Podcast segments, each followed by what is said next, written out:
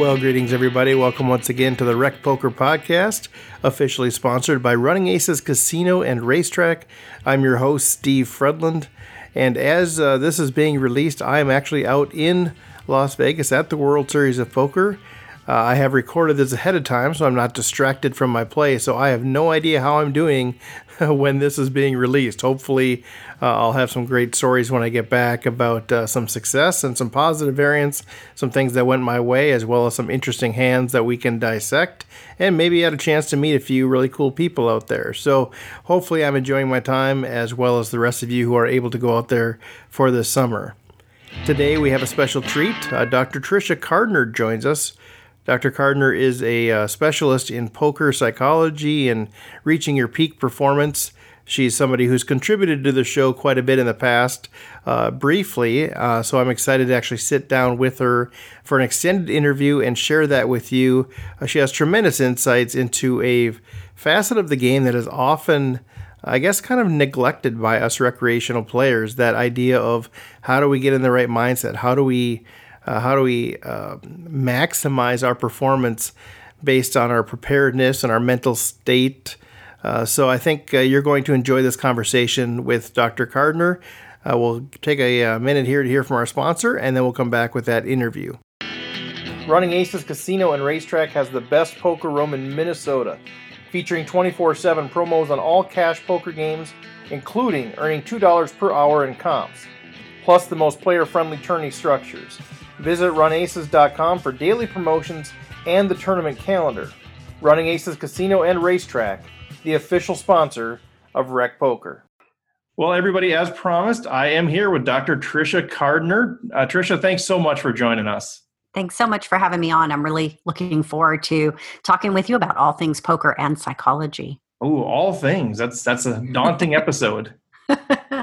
Nothing like setting the bar high, right? In order right, to exactly. attain well, you have set the bar high already because every time you've contributed to the podcast, people are like, oh man, that was so good. That was so helpful. So thanks for everything you've already done for us. Awesome. And I'm looking forward to maybe people sending in some more mindset focused questions because that's really my wheelhouse. Even though, yes, I do play poker and I have played poker for a long, long time, but I feel like there are other people who can give you the lowdown on ICM or, you know, PIO solver, things like that. And right. my wheelhouse is more the mindset, psychology, uh, peak performance in particular. But that's where I think I can really give people some good advice and talk a little bit about that. So how, I mean, you're, you're this poker player and you're the psychologist and you kind of the, the best of both worlds, but how did you actually get into poker? How did you get into psychology? And then how did those things sort of come together? Oh, such a long and winding road. I actually was quite taken with psychology long before I even knew what poker was. So, when I was growing up, I was always sort of the person that people came to to get advice. And so I think like many people I kind of thought that's what psychology was is, you know, you're giving advice. And yes, I do give a fair amount of advice just because I'm answering questions, but if I were seeing someone as a psychotherapist, you know, then I wouldn't be giving advice. That'd be completely wrong. I've learned that through my studies. But even, you know, back in the day, me and my best friend, we were the Dear Abby of our school newspaper. So I have a hmm. long history with psychology. Did you actually write articles and such? Well, people would leave us questions you know so we had a, a drop box and people would leave questions and then we would select for the weekly newspaper. And it would be like you know dear abby you know i don't know jim bob pulls my pigtails. What does it mean? I don't know. I'm just making up stuff. And jim bob. It's always the jim bob. I don't know. But anyway, and then we would, you know, come up with some worthy, pithy advice, just like, you know, we were the dear Abbeys, as it were. But uh, eventually I ended up taking a psychology course in high school. And then I was like, oh, yeah, this is totally my jam. And, you know, I was one of those people that from the day I enrolled in college, I was like, I'm a psychology major. I'm going to grad school. I will get a PhD. And that's just it. And so I think that's fairly unusual, mm-hmm. but that was my jam. So then you have to fast forward to the poker. I already had a doctorate in criminology and then I was working on a, another doctorate in psychology. And that's when I got on the poker train. So I was invited to a home game. And it was just something for me to do because at the time I was and I don't want to offend any of your listeners, but I was stuck. I was captured, if you will, in Cheyenne, Wyoming, because my husband was in the military. okay, fair enough. Yeah. And we got stationed there. And I'd never been anywhere like that before. And people say, oh, it must have been beautiful. And I'm like, no, we were not in Jackson Hole. We were in Cheyenne. Which is, well, where are you from? Where are you from originally? I'm kind of from all over, but I'm definitely grown grew up in the South. So, okay. and I spent most of my childhood in South Texas. So, so Cheyenne I, just felt like it was just too remote, or I mean, it's remote. It's really cold. Uh, so when I moved there, it was June, like end of May, very beginning of June, and it was snowing as I rolled into town. And I grew up and spent most of my time you know, in South Texas. And I had a very impressive collection of, you know, capri pants and flip flops. so it wasn't good for your wardrobe. It was not. And and I was like, oh my gosh, it's really cold and you know it's kind of sparse and there's not that much going on but luckily right. they were having a poker game because this was you know post boom but you know not too far out of the boom right so it was like right. 2006, 2007, something like that. And everybody thought, you know, they were the Phil Hellmuths of the world. But I go to this game and it was almost a weird hybrid cash tournament situation because everybody bought in and then you got a certain number of chips, but then you bet in like cash increments, you know, like, oh, I bet a dollar. I don't know, it's really weird. But mm. then at the end of the night, they would count up the chips and then they would be like, oh, you have the most, so you get first place money. Like they had no idea what oh, they were doing. Okay, yeah, this was just foolishness. Sure. But I recognized immediately, okay, this is a game with statistics and psychology and, you know, the people aspect. And I was like, I can't just let these boys get one over on me because obviously I was the only girl in the in the games. And uh, I was like, I need to study this and, and really, you know, get to learning this game. I knew immediately, you know, it wasn't so far off from, say, like chess or something like that, that you could really put your heart and soul into and, you know, learn the game and then do well. So that's what I did. So you were already you you were already sort of into playing games, into sort of the strategy games like chess and that sort of thing, and then this just was a a nice combination of that plus the the psychological piece of it. Well, you're sweet. I knew what you know. I knew what chess was, and I knew how people went about it. I certainly never played uh, chess. That was okay. far too cerebral. Um, but you, you were know, you were a game player growing up. I mean, I think a game player in terms of just figuring out people way more so than you know. I know a lot of people are gamers, right? They're like, oh, I'm you know, Magic the Gathering, right? World of Warcraft or something. No, I never did anything like that. Okay. I was always more like figuring figuring people out is more my game, you know? Yeah. So I guess I like games, but maybe not in the traditional sense until I got a hold of poker. And then it was like, you can play this game, get good at it, and make some cash possibly. Sign me up.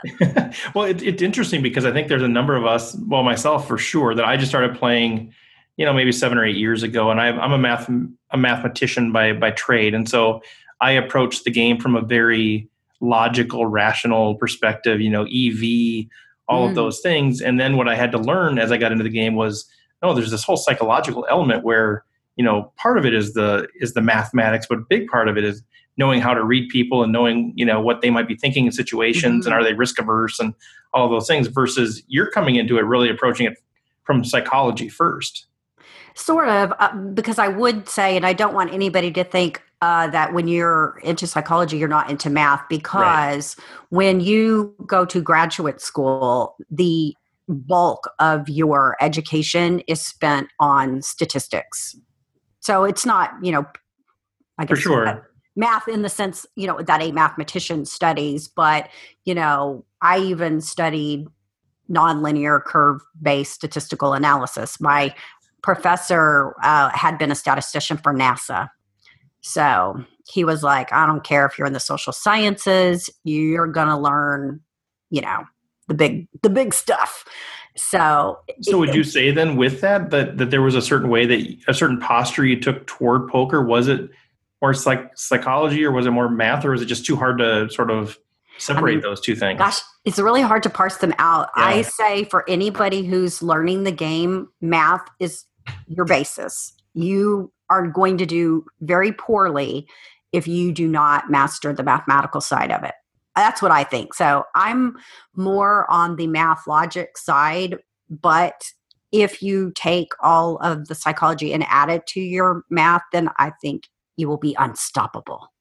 Yeah, that that's what I can't wait to get into. So let's let's let's shift a little bit into that. So, well, anyway, back, well, I should back up a little bit to your background. Okay, so you're you're stuck in Cheyenne. You're playing a little bit of poker with the folks that are there. You're the only gal in the game, which I do want to talk a little bit about mm-hmm. that. You know, you know that that whole dynamic of why it's mostly men that play poker. But then, kind of what what happened from there? You, you're playing this little home game, and then how did you get involved playing some bigger things?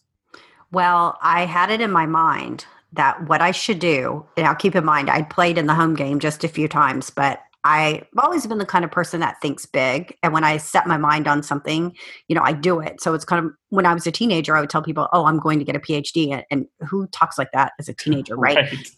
I don't know. I'm a little weird. But I had it in my mind that what I should do is I should take a trip to Las Vegas and I should go play poker, wait for it, at Binion's and the reason why yeah. is because that's where the World Series sure. originated, right? And I was like, all I need is to go to this place, the Mecca. Right. And and I you know will breathe the air that you know right. the all great, the greats had breathed before me right and i will sit in the chair and i will play with the filthy chips that you know they and i'll smoke my cigars and right i should do it so I said to my husband, "Hey, let's let's go do this," and he was like, "Yeah, let's do it." Sweet. And he grew up in Vegas most of his formative oh, okay. years. He actually graduated high school from Silverado High out in Henderson. So if our listeners are familiar with that. Yeah. And uh, so he said, "Yeah, let's do it." So we went to, you know, and they were doing a Saturday tournament, and it was a couple hundred dollar buy-in. And you know, remember, this is much more of the heyday. You know, this was like I said, you know 07 uh, 06 07 that kind of time frame.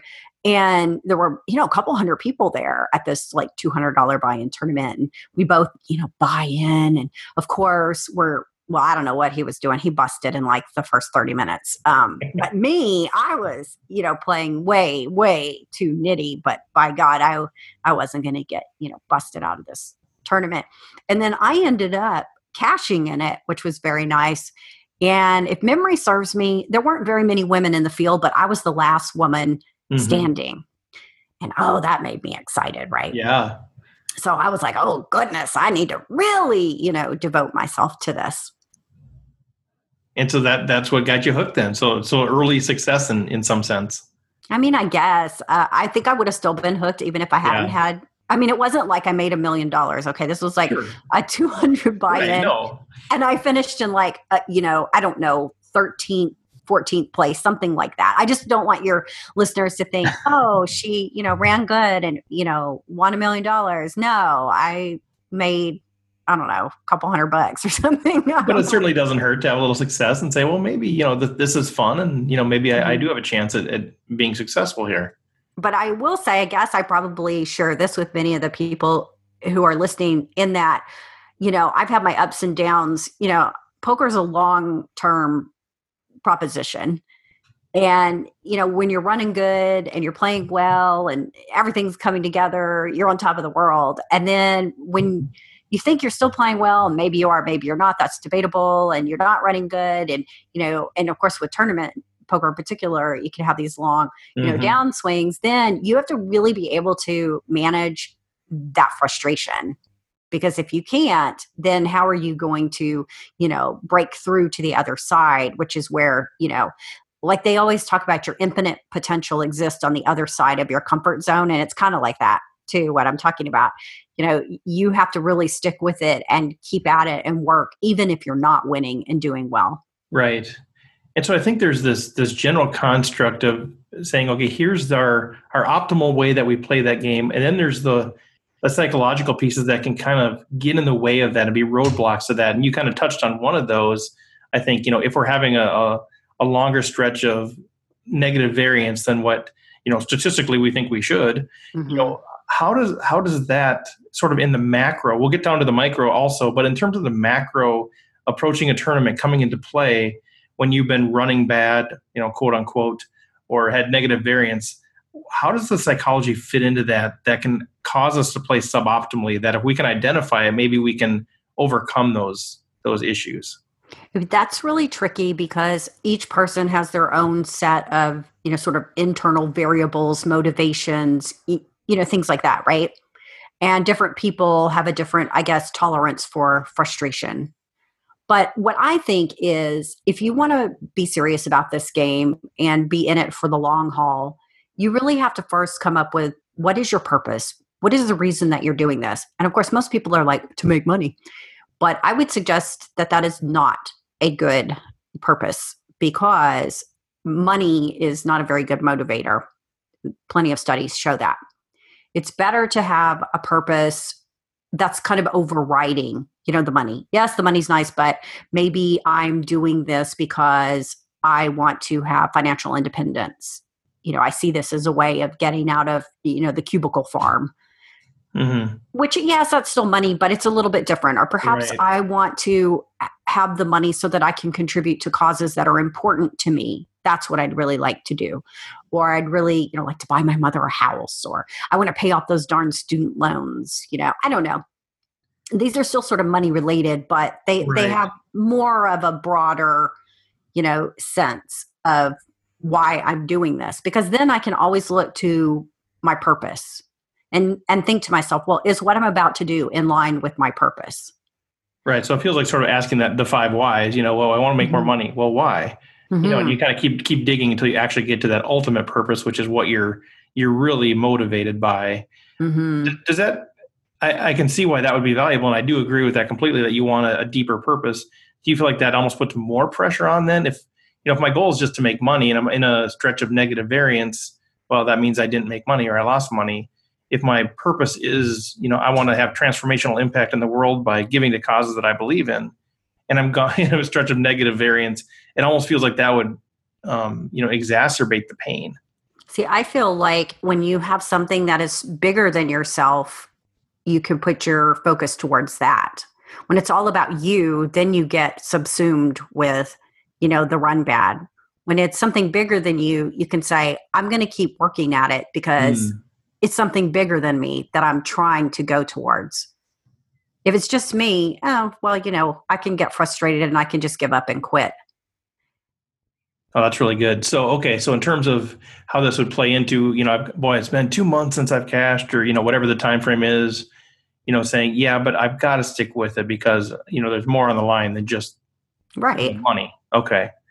If you want to succeed in any endeavor, you're going to have to be willing to put up with a lot of negativity, failure, loss. You show me anyone right. who's a huge success in any endeavor, and I'll show you, hey, this is a person who's made mistakes. They've lost, you know, they've run bad, you know, they've gotten fired. I'm thinking Steve Jobs right now, you mm-hmm. know, at one point was uh, canned from Apple, right? Yeah. I mean, you look at anybody who has any measure of success, and the reason why we think that, oh, you know, it's so easy for them and they're so successful is because we only see the end product. We don't see the work that went into it. Right. Yeah. You don't see the work that went into it. And it's very easy for people to kind of judge things and say, oh, you know, make make whatever conclusion they can make from that, either negative or positive. And I think, I mean, it's it's so true. You got the Steve Jobs of the world, but even I'm sure in your day to day work, and even like the Rec Poker podcast, which is whatever, it, it's a blip on the radar of everything.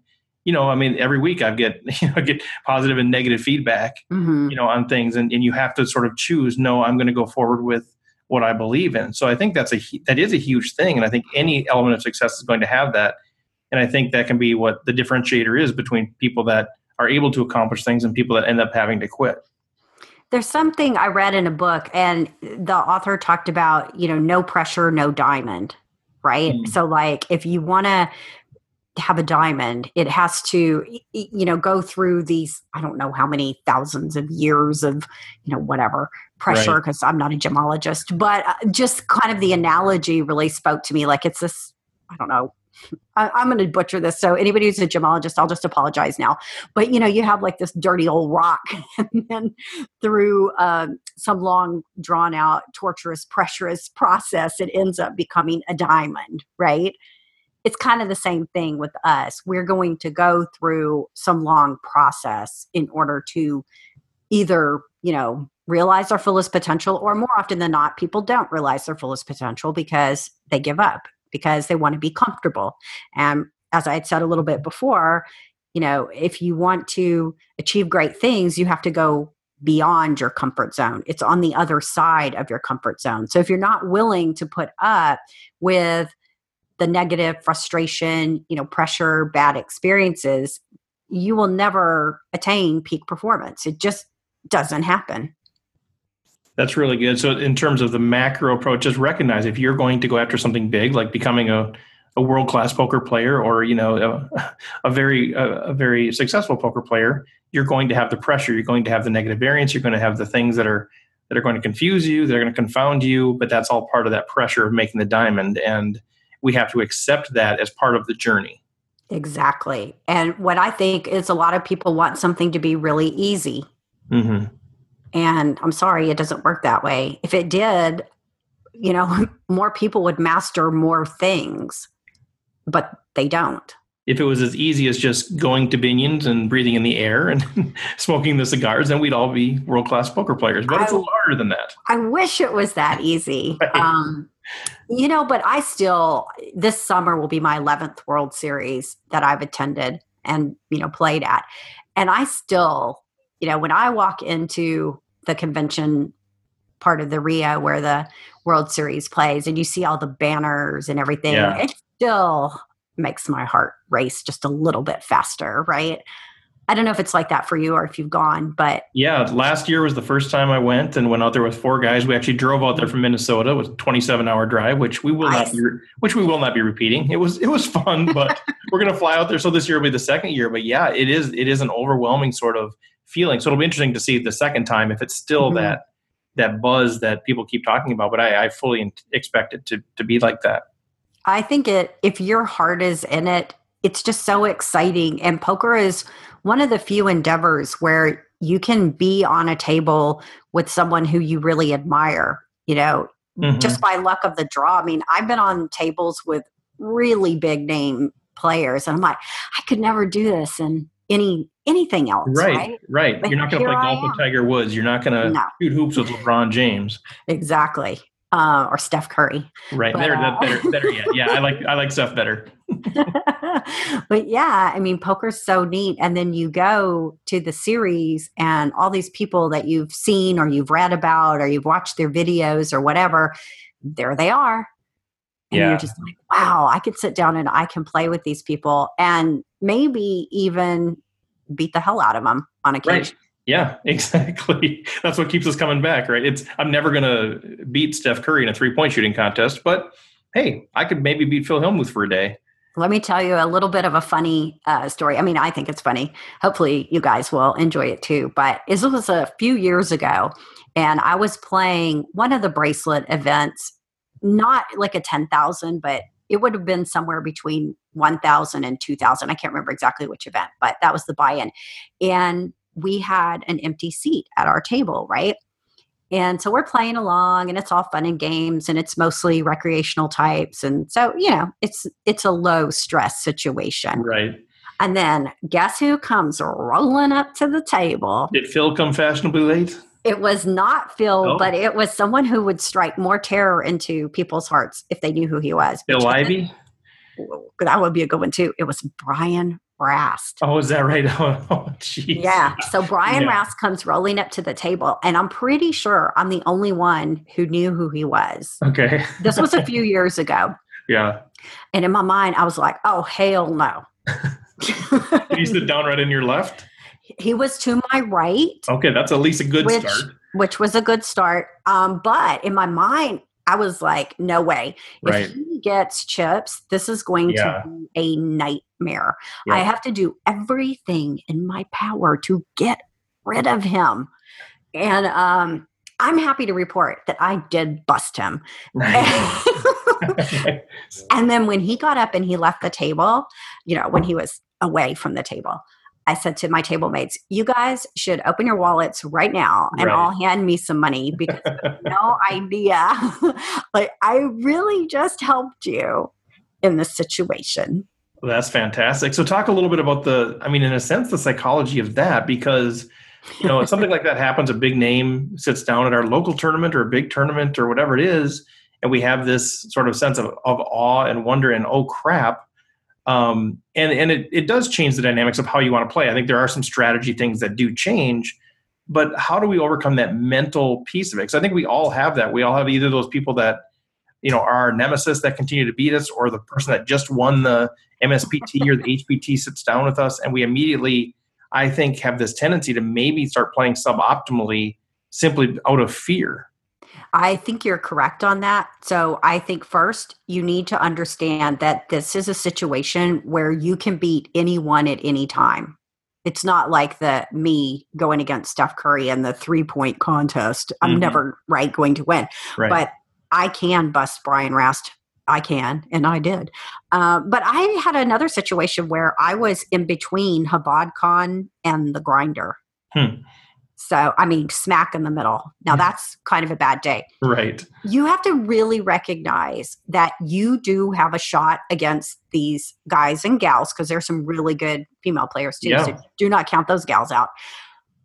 But what you have to do is you have to keep your wits about you. You are not going to beat them by playing scared and nitty and, you know, waiting for the aces, I guess. You, you're going to have to play your best poker, dig deep and go and go after them. But my modus operandi is always what I said when Brian Rast came. Oh hell no! Hmm. this is my table. This is you are not coming to mess this situation up for me. I'm going to get rid of you if at all possible. And then I just go. I, I make it my mission. Now I don't do it in a way. I don't want people to think, oh, you just go crazy, right? Three bet them every time they right, open exactly. a hand. you, you, you know, you play your best poker. But having said that, you know, don't don't quiver in fear and be like, ah, I fold. You know. So, at the core, I mean, are we sort of talking about the whole amygdala thing here, the fight or flight? And I mean, are you? Oh, you know, I love that amygdala. I mean, are you sort of intention? Are you sort of, you know, your guidance here is sort of intentionally saying, don't allow the the flight piece of that to to hijack your amygdala. You know, how mm-hmm. you know, mm-hmm. get into that mode of I'm going to fight, and I'm going to fight even harder than I maybe would have otherwise. Yeah. I think if someone comes to the table and you notice yourself, maybe your heart is racing, or maybe you just notice, hey, I'm getting a little fearful, that is a sign to you that your amygdala has kicked in. And the best thing that you can do is take some deep breaths. That signals to your brain that everything is safe and okay. So you really want to use diaphragmatic breathing, which is where most of the time we, when we get stressed, we breathe very shallowly and we don't want that. We want it to go really deep into our lungs. In order to make this happen in a real easy fashion, you can just do breathing in a six to seven pattern. So you breathe in through your nose, and that's really important because if you breathe in through your mouth, you actually heighten your anxiety, which you don't want to do. So you breathe in through your nose and count for a slow count of six hold for two counts, and then blow out. Could be through your nose or through your mouth on the exhalation for a count of seven. So that's six, two, seven. And if you do four of those, that's going to give you, you know, a full minute's breathing. But that will help you to tame your amygdala and that will hopefully help you get engaged on what you need to do instead of just freaking out. That is super interesting. So what, what's actually happening in that case? It's just somehow sending a signal to that it's going to be okay to the amygdala? Well, the way the brain operates is when something happens that is fear, you know, alarming, a fear, right? And keep in mind that we evolved over a long period of time. How long is debatable, but so the brain has like old operating system over new operating system that's sort of how it works so the amygdala you're talking about that's the limbic system it's it's not the most ancient part but it's pretty darn old mm-hmm. so back in the day if you were out on the savannah and there was a saber-toothed tiger your amygdala, which is in the limbic system, would you know trigger, and you'd run like hell. So, Right. so let's use elephants because I've been chased by elephants in Rwanda. So let's use that. Well, when an elephant comes charging at you, I'm pretty darn sure that your amygdala lights It does. up. It You don't you don't stop and think like, gosh, I wonder if I should run away. I wonder what I should do. No, you just go, right?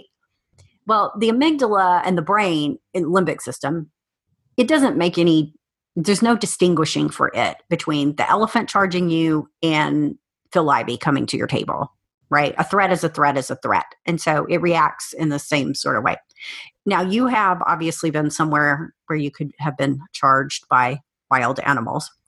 If you'll notice, like say the gazelle is out grazing and then here comes the lion and you know sneaks up on the gazelle and all of mm-hmm. a sudden the gazelle is like whoa that's a lion right? The amygdala kicks in and it's off and running.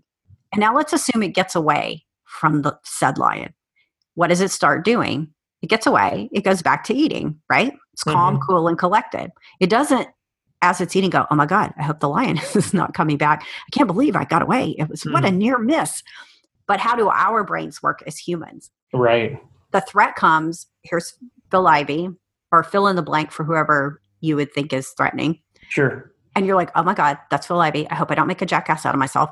Uh, I hope I don't do anything stupid. What if, oh, he can read every hand that I have? He knows what I have. He's a soul reader, you know?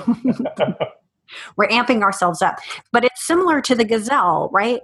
How does the amygdala in the gazelle know that it is time to go back to just grazing? Well, because the breath comes down, the heart rate comes down, blah, blah, blah. Our amygdala works the same way. The, the brain takes the message by the signals, the physiology it receives. So we're kind of tricking it by doing that slow breathing I just told you about. So you can't be breathing slowly and calmly while freaking out. The brain doesn't do the two things at the same time. The brain is very much a unitasker. Everybody wants to think they're multitaskers. That's not true. The brain doesn't really work that way. It's one thing at, at a time. That's really good. So, so we have those sort of instantaneous moments where you know we can use that technique to help us calm down. Mhm.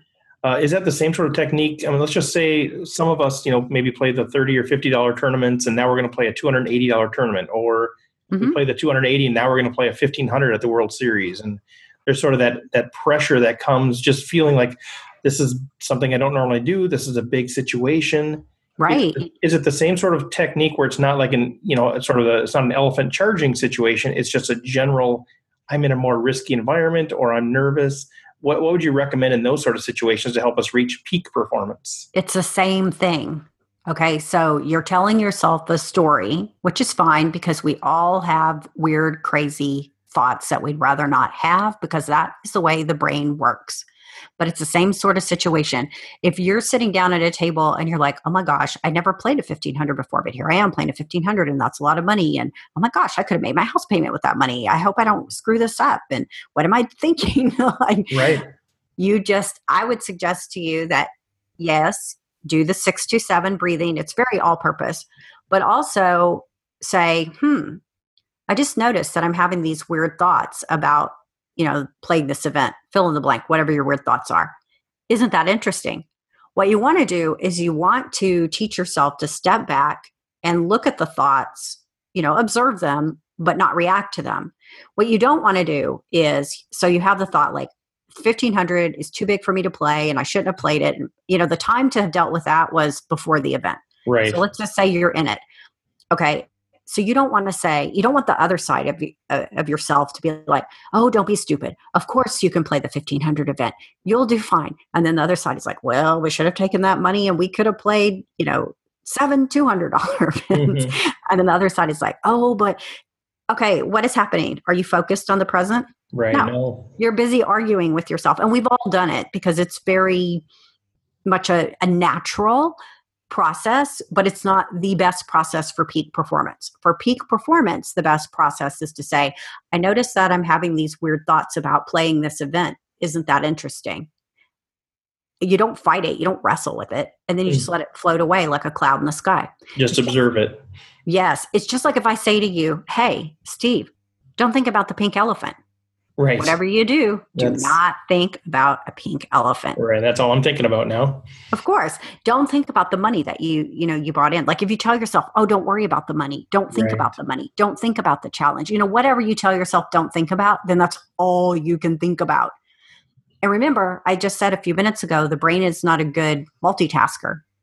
So, whenever you're dividing your attention like that, there's no possible way you can be, you know, thinking about your ranges, putting your opponents on ranges, paying attention to what's going on at the table, keeping track of the stack sizes, et cetera, et cetera. When you're afraid of the the money or you're you're Mhm. second guessing the fact that you should be in the tournament or not.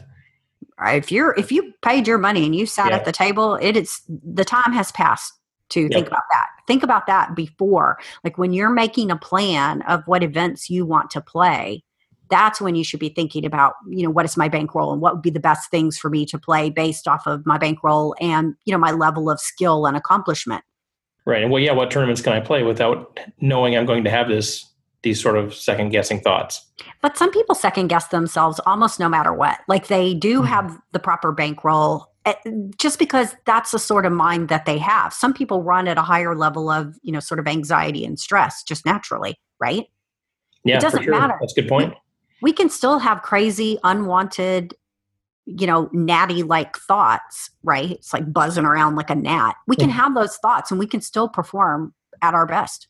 We don't have to let it stop us, it's just that many of us choose to let it stop us.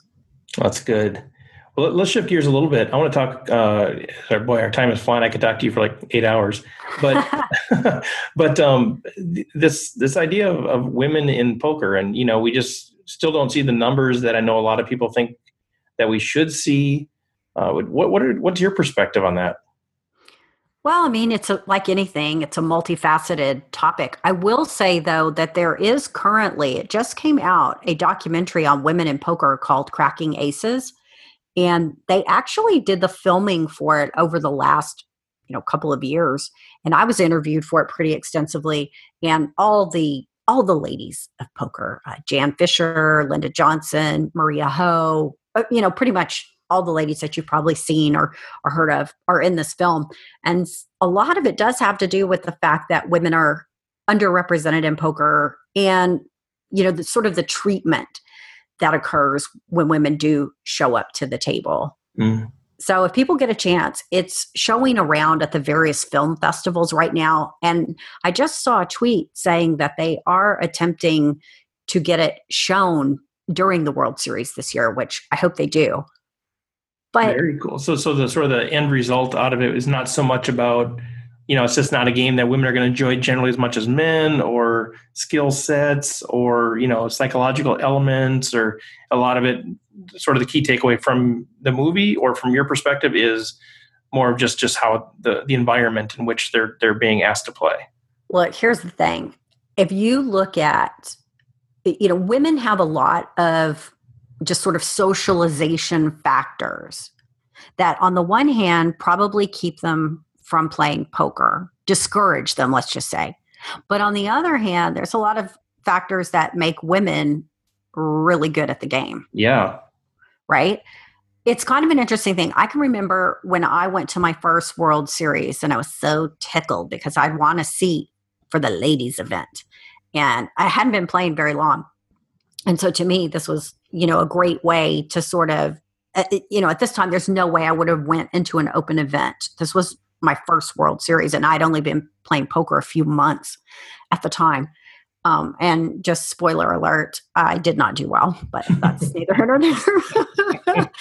but um, what I noticed when I made that trip out was the guys, a lot of them, you know, they travel in packs and they would have these houses together. And of course, this was pre Black Friday. So online poker, you know, was still the thing.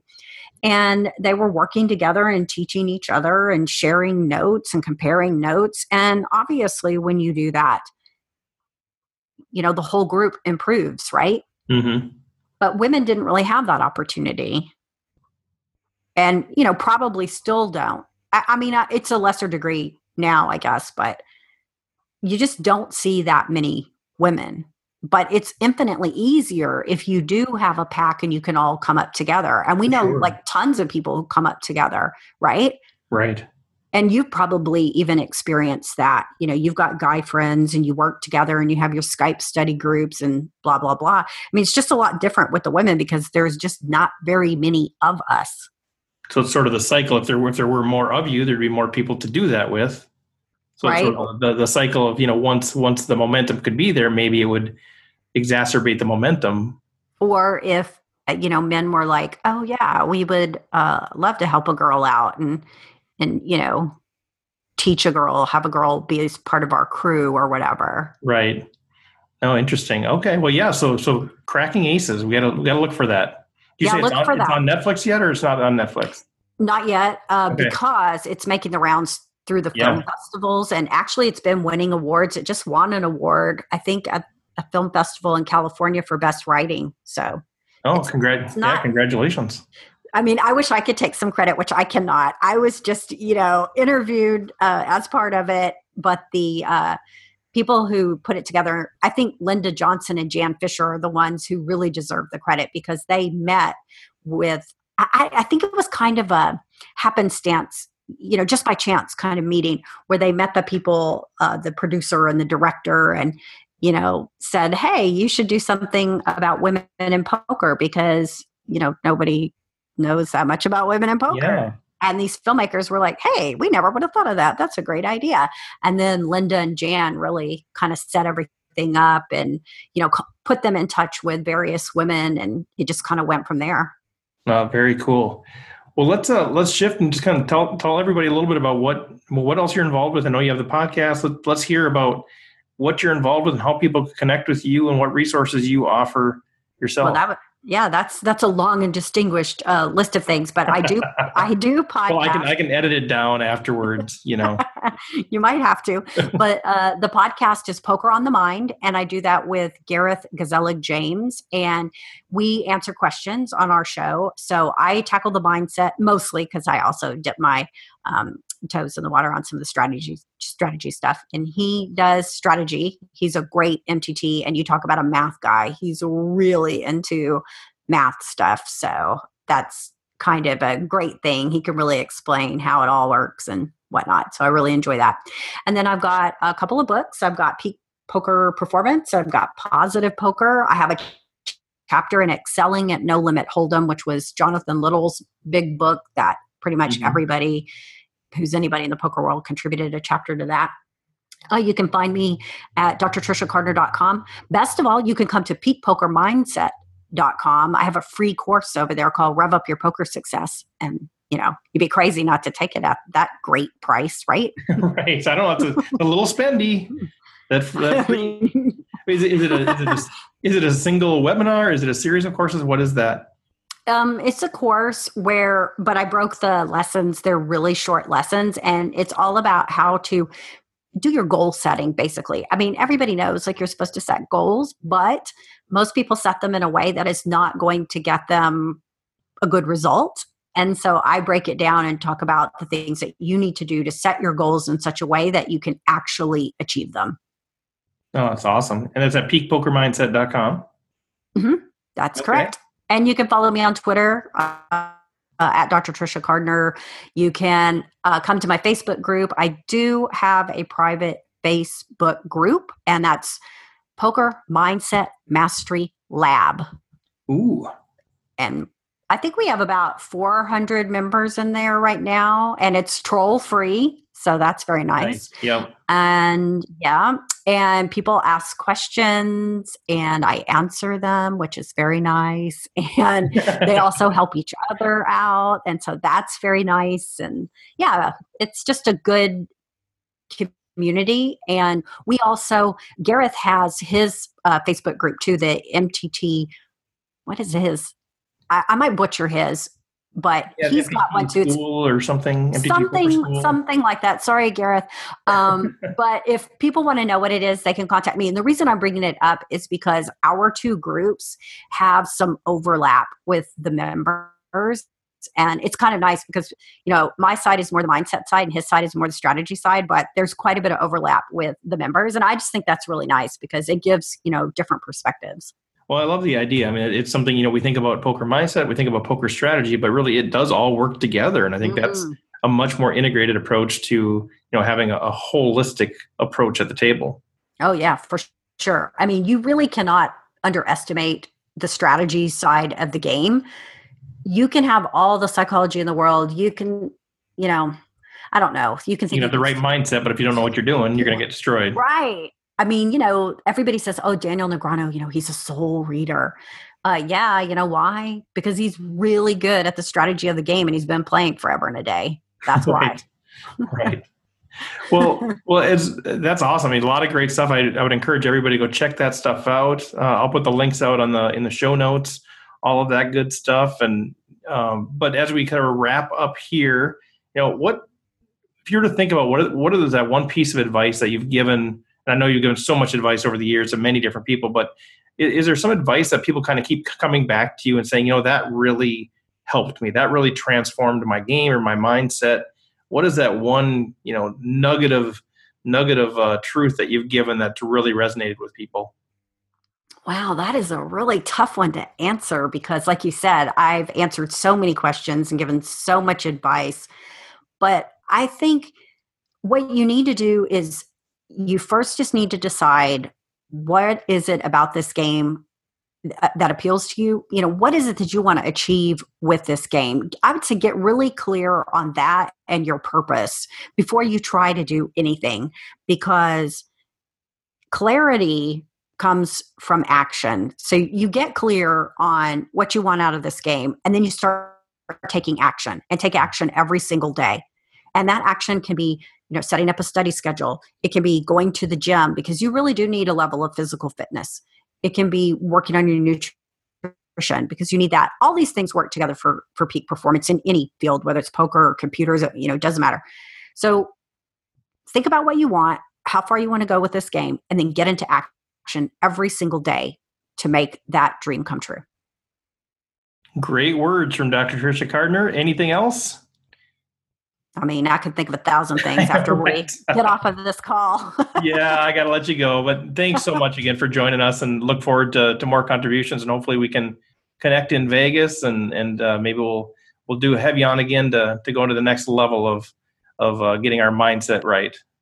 That'd be awesome. Thanks so much for having me. Yep. Thanks, Tricia.